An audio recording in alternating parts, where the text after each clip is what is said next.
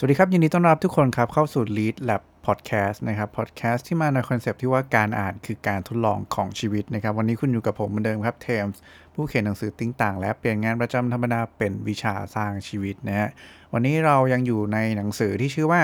Simple Rules นะครับซึ่งเป็น EP ที่ 3และเราก็จะเป็น EP สุดท้ายนะครับรีแคปก่อนแล้วกันเนาะว่าใน2 EP ที่ผ่านมาเนี่ยเราพูดถึงอะไรไปบ้างนะครับแล้วก็ใจความสำคัญของมันเนี่ยคืออะไรนะเอาจริงๆแล้วในช่วง EP ที่ผ่านมาเนี่ยนะครับเทมเล่าถึง Simple Rules ว่าจริงๆแล้ว Simple Rules เนี่ยมันมีเป้าหมายในการตั้งอยู่อย่างแรกเลยที่เล่าไปคือเราตั้ง Simple Rules เพื่อช่วยในการตัดสินใจนะครับให้ดีขึ้นให้เฉียบขาดขึ้นกว่าเดิมนะครับซึ่ง rules เนี่ยสำหรับ rules ย่อยที่ช่วยในการตัดสินใจเนี่ยมันมีอยู่ด้วยกัน3ข้อนะครับข้อแรกเลยเราเรียกว่า boundary rules นะครับซึ่งเป็นการกำหนดขอบเขตกำหนดcondition บางอย่างขึ้นมาแล้วกันเพื่อใช้ในการตัดสินใจว่าเราจะทำอะไรหรือว่าจะไม่ทำอะไรเราจะเลือกอะไรหรือว่าเราจะไม่เลือกอะไรอะไรเงี้ยนะครับอันนี้คืออันแรกนะครับrule ย่อยที่2ครับเรียกว่า prioritizing rules นะครับก็จะเป็นเมื่อเรารู้แล้วแหละว่าเราจะต้องทำอะไรบ้างนี่ใช่ไหมครับแต่เรามี resource จำกัดเพราะฉะนั้นนะครับเราต้องเรียงลำดับความสำคัญให้ได้นะครับว่าอะไรควรจะต้องทำก่อนทำหลังยังไงนะครับ prioritizing rule เนี่ยจะเข้ามาช่วยเราในส่วนการเรียงลำดับสิ่งที่ต้องทำให้ดีนะครับและสุดท้ายนะครับ rules ย่อยที่3ที่ช่วยในการตัดสินใจก็คือ stopping rules นะครับstopping rules เนี่ยจะเข้ามาบอกเราว่าเฮ้ยเมื่อไหร่กันที่เราควรจะหยุดนะครับเราควรจะเลิกทำมันซะหรือว่าขอบเขตของมันเนี่ยมันทำได้มากน้อยแค่ไหนถ้าเกินกว่านั้นไปเราจะเลิกและเราจะหยุดละเป็นต้นนะครับนี่คือrules ย่อย3ข้อซึ่งเกี่ยวข้องกับการตัดสินใจให้เฉียบขาดมากขึ้นนะครับแต่ใน EP นี้นะครับ EP ที่3เนี่ยเทมจะเอาวัตถุประสงค์ของการตั้ง Simple Rules อีกแบบหนึ่งนะครับมาเล่าสู่กันฟังนะครับมันมีวัตถุประสงค์อีกแบบหนึ่งที่อาจจะช่วยให้เราสามารถนำ Rules มาใช้ได้อย่างมีประสิทธิภาพนะครับวัตถุประสงค์เนี้ยก็ง่ายๆเลยครับก็คือการทำสิ่งต่างๆให้ได้มีประสิทธิภาพเพิ่มมากขึ้นทำงานให้เสร็จแบบที่ต้องการให้ได้นะครับโดยถ้าจะเชื่อมโยงกันแล้วกันเนาะรอบที่แล้วใช่ไหมเราคุยกันไปแล้วแหละว่าเราจะต้องตัดสินใจว่าจะทำหรือไม่ทำอะไรด้วยทรัพยากรที่มีใช่ไหมเราเลือกมาหมดแล้วนะครับคราวนี้เราจะมาคุยกันต่อว่าแล้วเราจะทำมันยังไงนะเพื่อให้เราทำสิ่งที่เราเลือกมาแล้วเนี่ยนะครับได้อย่างมีประสิทธิภาพมากที่สุดเสร็จไวขึ้นมีคุณภาพมากขึ้นได้นะครับซึ่ง Simple Rules ที่จะทำให้คุณทำสิ่งเหล่านั้นได้เนี่ยในวันนี้ก็มีอยู่ด้วยกัน3ข้อย่อยอีกเหมือนกันนะครับข้อแรกนะฮะก็คือ how to rules นะครับข้อที่2คือ coordination rules นะครับและข้อที่3ก็คือ timing rules เดี๋ยวเทมจะเล่าไปทีละข้อเนาะนะครับอย่างอันแรกเลยคือ how to rules นะครับยกตัวอย่างให้เห็นภาพแบบนี้เลยนะครับทุกคนเคยไปดูหนังที่ SF เนาะใช่ไหมเวลาเราเข้าไปดูหนังใน SF Cinema เนี่ยนะครับก่อนหนังจะมานะครับมันจะมีโฆษณาอยู่ตัวหนึ่งนะครับของSF ที่เขาทำกับทิพยประกันภัยนะซึ่งแบบโอ้โหสุดยอดมากนะถ้าผมพูดขึ้นมาเนี่ยทุกคนจะต้องอ๋อโอเคโอเคนะฮะเอางี้นะฮะถ้าใครนึกไม่ออกนะครับผมจะขอมันเป็นเพลงนะผมจะขอร้องท่อนแรกให้ฟังนะครับท่อนแรกมันขึ้นแบบนี้นะฮะเราอยากให้คุณดูหนังให้เพลิดเพลินนะครับเนี่ยอะไรประมาณเนี้ยนะฮะซึ่งผมว่าตอนนี้นะครับไอเพลงเนี้ยนะฮะมันโอ้โหมันติดตราตรึงใจตรึงหูทุกคนกันแน่นอนนะครับเวลาเราไปดูหนัง SF เนี่ยนะฮะเพลงเนี้ยมันบอกถึงอะไรเนี่ยเพลงนี้จริงๆแล้วสิ่งที่เขาเอามาใส่ไว้ในเนื้อเพลงเนี่ยถ้าเราฟังมันดีๆนะซึ่งผมเชื่อว่าทุกคนน่าจะจำมันได้อยู่บ้างนะฮะเพราะว่ามันติดหูมากนะครับก็คือเขาพูดถึงอะไรล่ะข้อแนะนำหรือว่า how to ที่จะทำให้ทุกคนสามารถปฏิบัติตัวนะครับเมื่อต้องเจอกับเหตุไฟไหม้ในโรงภาพยนตร์ได้อย่างมีประสิทธิภาพเนี่ยไอ้ข้อที่มันแฝงอยู่ข้างในเนี่ยคือขั้นตอนนะครับที่จะบอกคุณว่าคุณควรจะต้องทำยังไงนี่ก็เป็น how to rules แบบหนึ่งนะครับสรุปง่ายๆเลยนะ how to rules เนี่ยนะครับมันก็คือขั้นตอนนั่นแหละที่กำหนดขึ้นมานะครับที่ทำให้คุณสามารถ ลงมือทำสิ่งต่างๆสิ่งนั้นนะที่เราสนใจเนี่ยได้อย่างมีประสิทธิภาพมากขึ้นนะครับยกตัวอย่างเพิ่มเติมนะนอกจากไอเพลงตะกี้แล้วนะก็ยกตัวอย่างเช่นอะไรดีเช่นขั้นตอนในการสร้างนวัตกรรมก็ได้นะครับเช่น Design Thinking อย่างเงี้ยที่มันจะมีขั้นตอนย่อยๆ Empathize Define Ideate Prototype Test เนี่ยไอ้พวกนี้ก็เป็น How to Rules เหมือนกันก็เป็นขั้นตอนที่ไกด์กระบวนการให้เราสามารถลงมือทำนะครับแล้วก็สร้างนวัตกรรมออกมาได้นะครับประโยชน์ของ How to Rules พวกนี้คืออะไรนะครับประโยชน์ของมันเลยคือมันก็คือการกำหนดขั้นตอนนั่นแหละนะครับเป็นไกด์ไลน์ให้กับคนปฏิบัติตามขั้นตอนได้นะครับซึ่งมันทำให้คนไม่ต้องมานั่งคิดว่าเฮ้ยแล้วเราต้องทำอะไรกันนะเราต้องทำยังไงกันนะครับเพราะว่าเมื่อเรามี How to พวกนี้มาให้แล้วมี Rules พวกนี้มาให้แล้วเนี่ยเราก็จะสามารถลงมือทำมันได้เลยนะครับโดยที่เราไม่ต้องมาตั้งคำถามอะไรเพราะฉะนั้นทุกอย่างมันจะรวดเร็วฉับไวนะครับแล้วก็มีประสิทธิภาพมากขึ้นเนาะนี่คือrules ย่อยข้อแรกนะครับก็คือ how to rules นั่นเองนะครับคราวนี้เรามาดูกันใน rules ข้อถัดไปกันบ้างในข้อที่2นะครับrules ในข้อที่2เนี่ยมีชื่อว่า coordination rules นะครับหรือว่ากฎของการทำงานหรือทำอะไรบางอย่างร่วมกันนะครับเวลาพูดถึง coordination rules เนี่ยนะฮะถ้าอยากให้ทุกคนลองนึกภาพแล้วกันนะอาจจะลองนึกถึง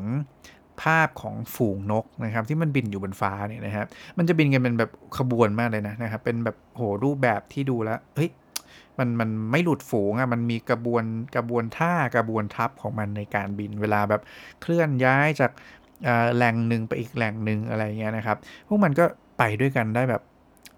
มีประสิทธิภาพละกันเราเรียกแบบนี้มีรูปแบบมีการเดินทางที่ชัดเจนนะครับในอดีตเนี่ยมันมีนักธรรมชาติวิทยาหลายๆคนนะฮะที่พยายามจะไขปริศนาครับว่าเฮ้ยนกเหล่านี้นะฮะเวลามันบินเป็นฝูงเนี่ย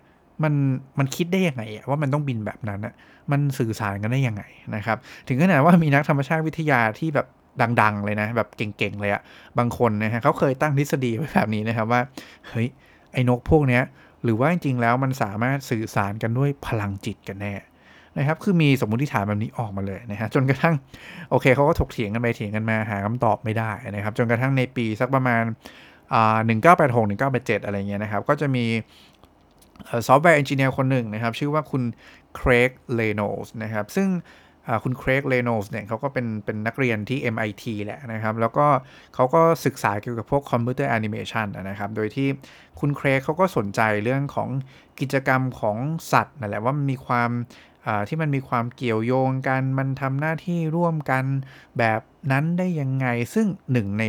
รูปแบบพฤติกรรมที่คุณเครกเขาสนใจเนี่ยก็คือไอ้รูปแบบการบินของฝูงนกนี่แหละนะครับคุณเครกเขาก็เลยลองเขียนโปรแกรมขึ้นมานะครับจำลองการบินของฝูงนกเนี่ยนะครับโดยทดลองเขียนโดยใช้กฎง่ายๆแค่3ข้อนะครับข้อแรกครับพยายามอย่าชนกันนะอย่าชนกันนะครับข้อที่2นะฮะให้มุ่งหน้าไปยังทิศทางเดียวกันกับตัวที่อยู่ใกล้ที่สุดนะครับข้อที่3ครับพยายามอยู่ชิดกับตัวที่อยู่ใกล้ที่สุดเสมอนะครับซึ่งปรากฏว่าพอเรานำไอ้โปรแกรมจำลอง artificial life ที่คุณเครกเนี่ยเขาเขียนขึ้นมาเนี่ยนะฮะไปดูนะเทียบกับรูปแบบการบินของฝูงนกจริงๆเนี่ยปรากฏว่าเฮ้ยมันเหมือนกันมากนะครับมันแทบจะไม่ผิดเพี้ยนเลยทีเดียวนะครับนี่คือตัวอย่างของ Simple Rules นะครับที่กำหนดนะครับในแง่ของ Coordination Rules นั่นเองนะครับซึ่งสรุปให้เข้าใจง่ายๆแล้วกัน Coordination Rules นะครับทำหน้าที่ให้ทุกคนสามารถประสานงานกันเพื่อสร้างผลลัพธ์ที่มันใหญ่กว่านะครับการทำงานด้วยตัวคนเดียวของตัวแต่ละคนให้ได้นะครับพูดง่ายๆคือว่าสมมุติเรามีเป้าหมายใหญ่อยู่อย่างหนึ่งนะครับเป้าหมายใหญ่ไม่สามารถทำสำเร็จได้ด้วยตัวคนเดียวอยู่แล้วนะฮะมันต้องใช้การร่วมมือร่วมแรงร่วมใจกันเหมือนแบบอย่างองค์กรเลยนะสมมุติเรานึกถึงองค์กรนะครับเป้าหมายองค์กรคืออะไรต้องมีหน่วยงานที่ดูแลตรงไหนชัดเจนยังไงและเขาต้องทำงานร่วมกันอย่างไรเพื่อซัพพอร์ตกันเพื่อร่วมมือกันและสุดท้ายแล้วเนี่ยต่อให้ต่างคนต่างมีหน้าที่ที่ต่างกันนะครับมันก็จะส่งเสริมการสนับสนุนกันทำให้ at the end ละเป้าหมายปลายทางเนี่ยก็จะ ประสบความสำเร็จในฐานะองค์กรในฐานะภาพใหญ่ที่มันใหญ่ขึ้น Coordination Rules ทำหน้าที่นั้นนะครับแม้กระทั่งคุณไม่รู้ภาพใหญ่ด้วยซ้ำแม้กระทั่งคุณไม่รู้ด้วยซ้ำว่าเป้าหมายใหญ่คืออะไรแต่เรากำหนด Rules ย่อยไว้แล้วเพราะฉะนั้นใครเข้ามาทำแล้วทำตาม Rules นั้นก็จะยังสามารถส่งเสริมหน้าที่ของตัวเองเนี่ยให้สอดคล้องกับภาพใหญ่กับเป้าหมายใหญ่ให้มันเดินไปข้างหน้าอย่างมีประสิทธิภาพได้ดีมากยิ่งขึ้นนะครับนี่คือหน้าที่ของ Coordination Rules นะครับอย่าง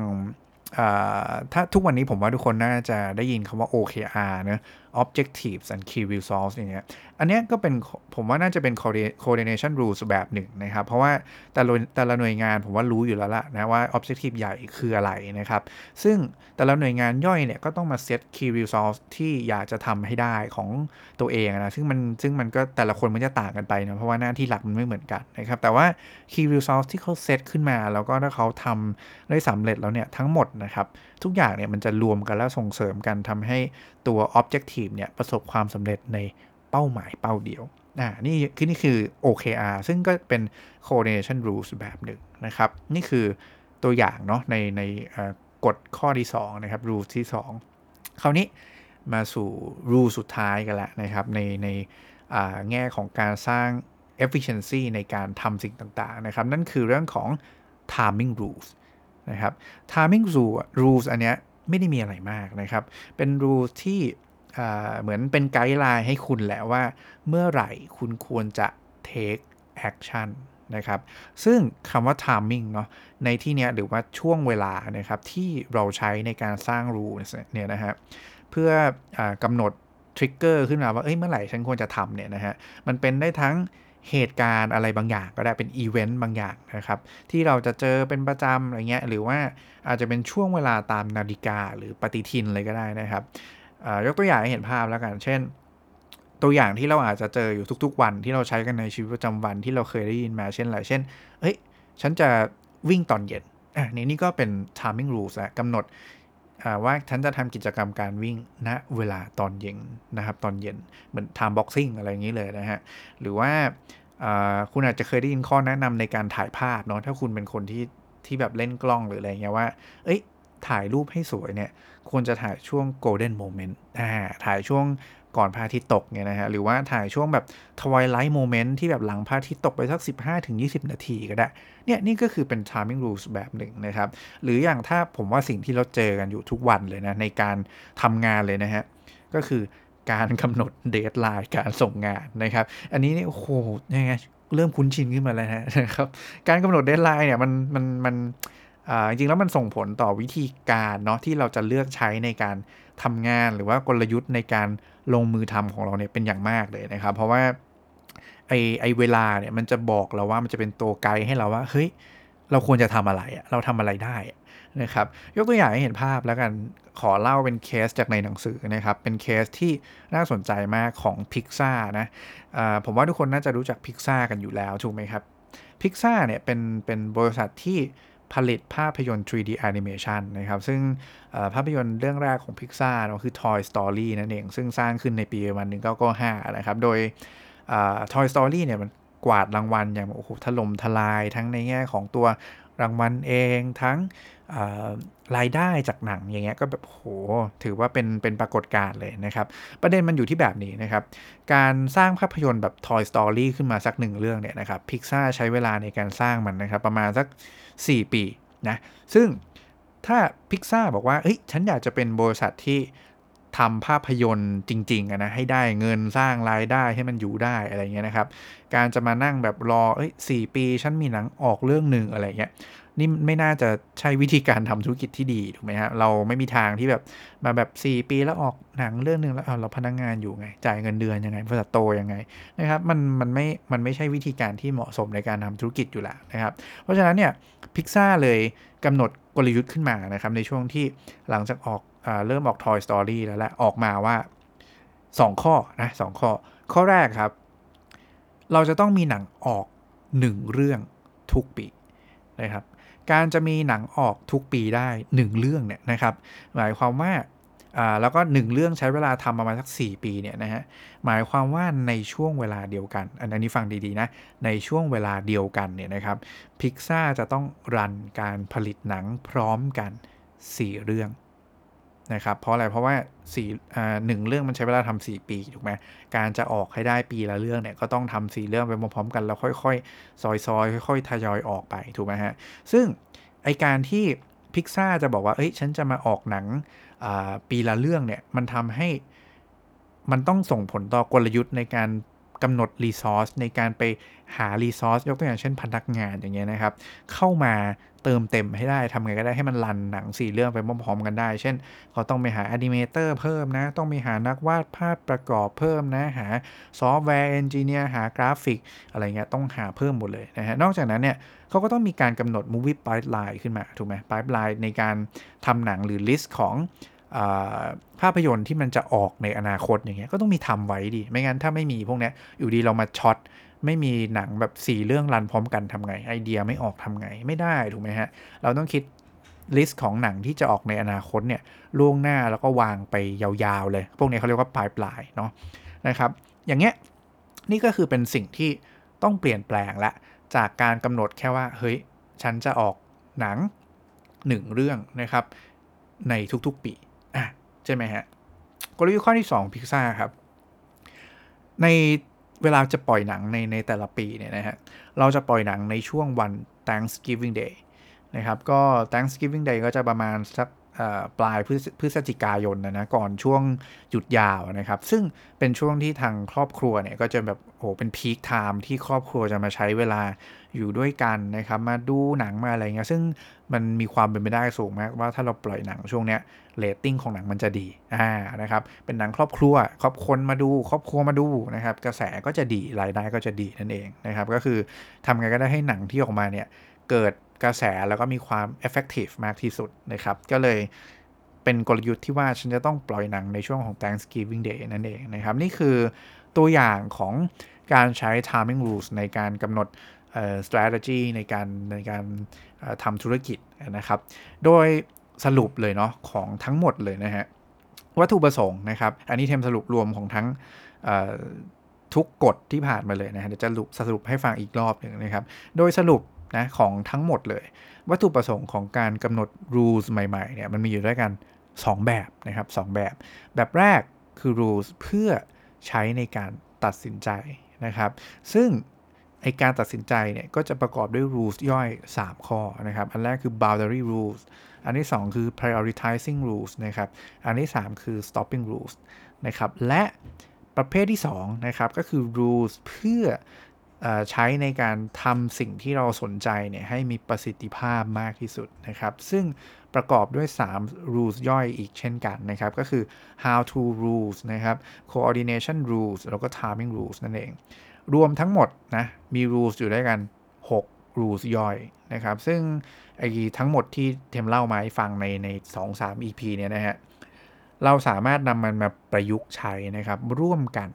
ในการทำสิ่งที่เราสนใจให้สำเร็จได้หมดทุก rules เลยนะครับซึ่งเทมหวังว่า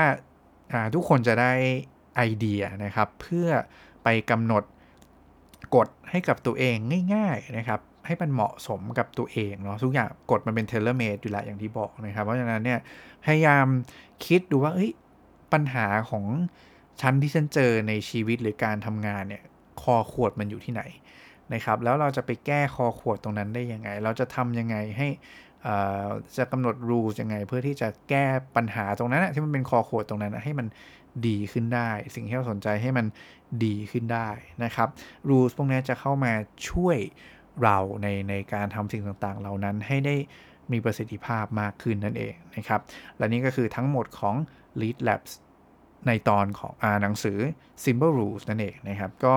ถ้าเป็นประโยชน์เนาะนะครับก็อย่าลืมกด Subscribe กดแชร์นะครับ2020 Podcast ได้ทุกช่องทางนะครับไม่ว่าจะเป็น Apple Podcast Spotify SoundCloud หรือว่า Podbean นะครับแล้วก็ล่าสุดเนี่ยเทมมี YouTube แล้วนะครับชื่อว่า2020 by Thames นะครับซึ่ง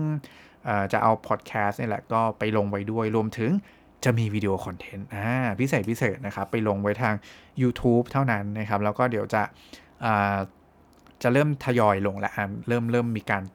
ตัดไปบ้างแล้วนะครับเดี๋ยวจะค่อยๆเอาไปลงดูนะครับยังไงก็อย่าลืมนะไปกดติดตามกันไว้ล่วงหน้านะครับเต็มเชื่อว่าจะมีคอนเทนต์ดีๆไปให้กับทุกคนอย่างสม่ำเสมออย่างแน่นอนนะครับวันนี้ก็น่าจะประมาณนี้นะครับไว้เจอกันใหม่ในครั้งถัดไปนะครับวันนี้ก็ขอบคุณและสวัสดีครับ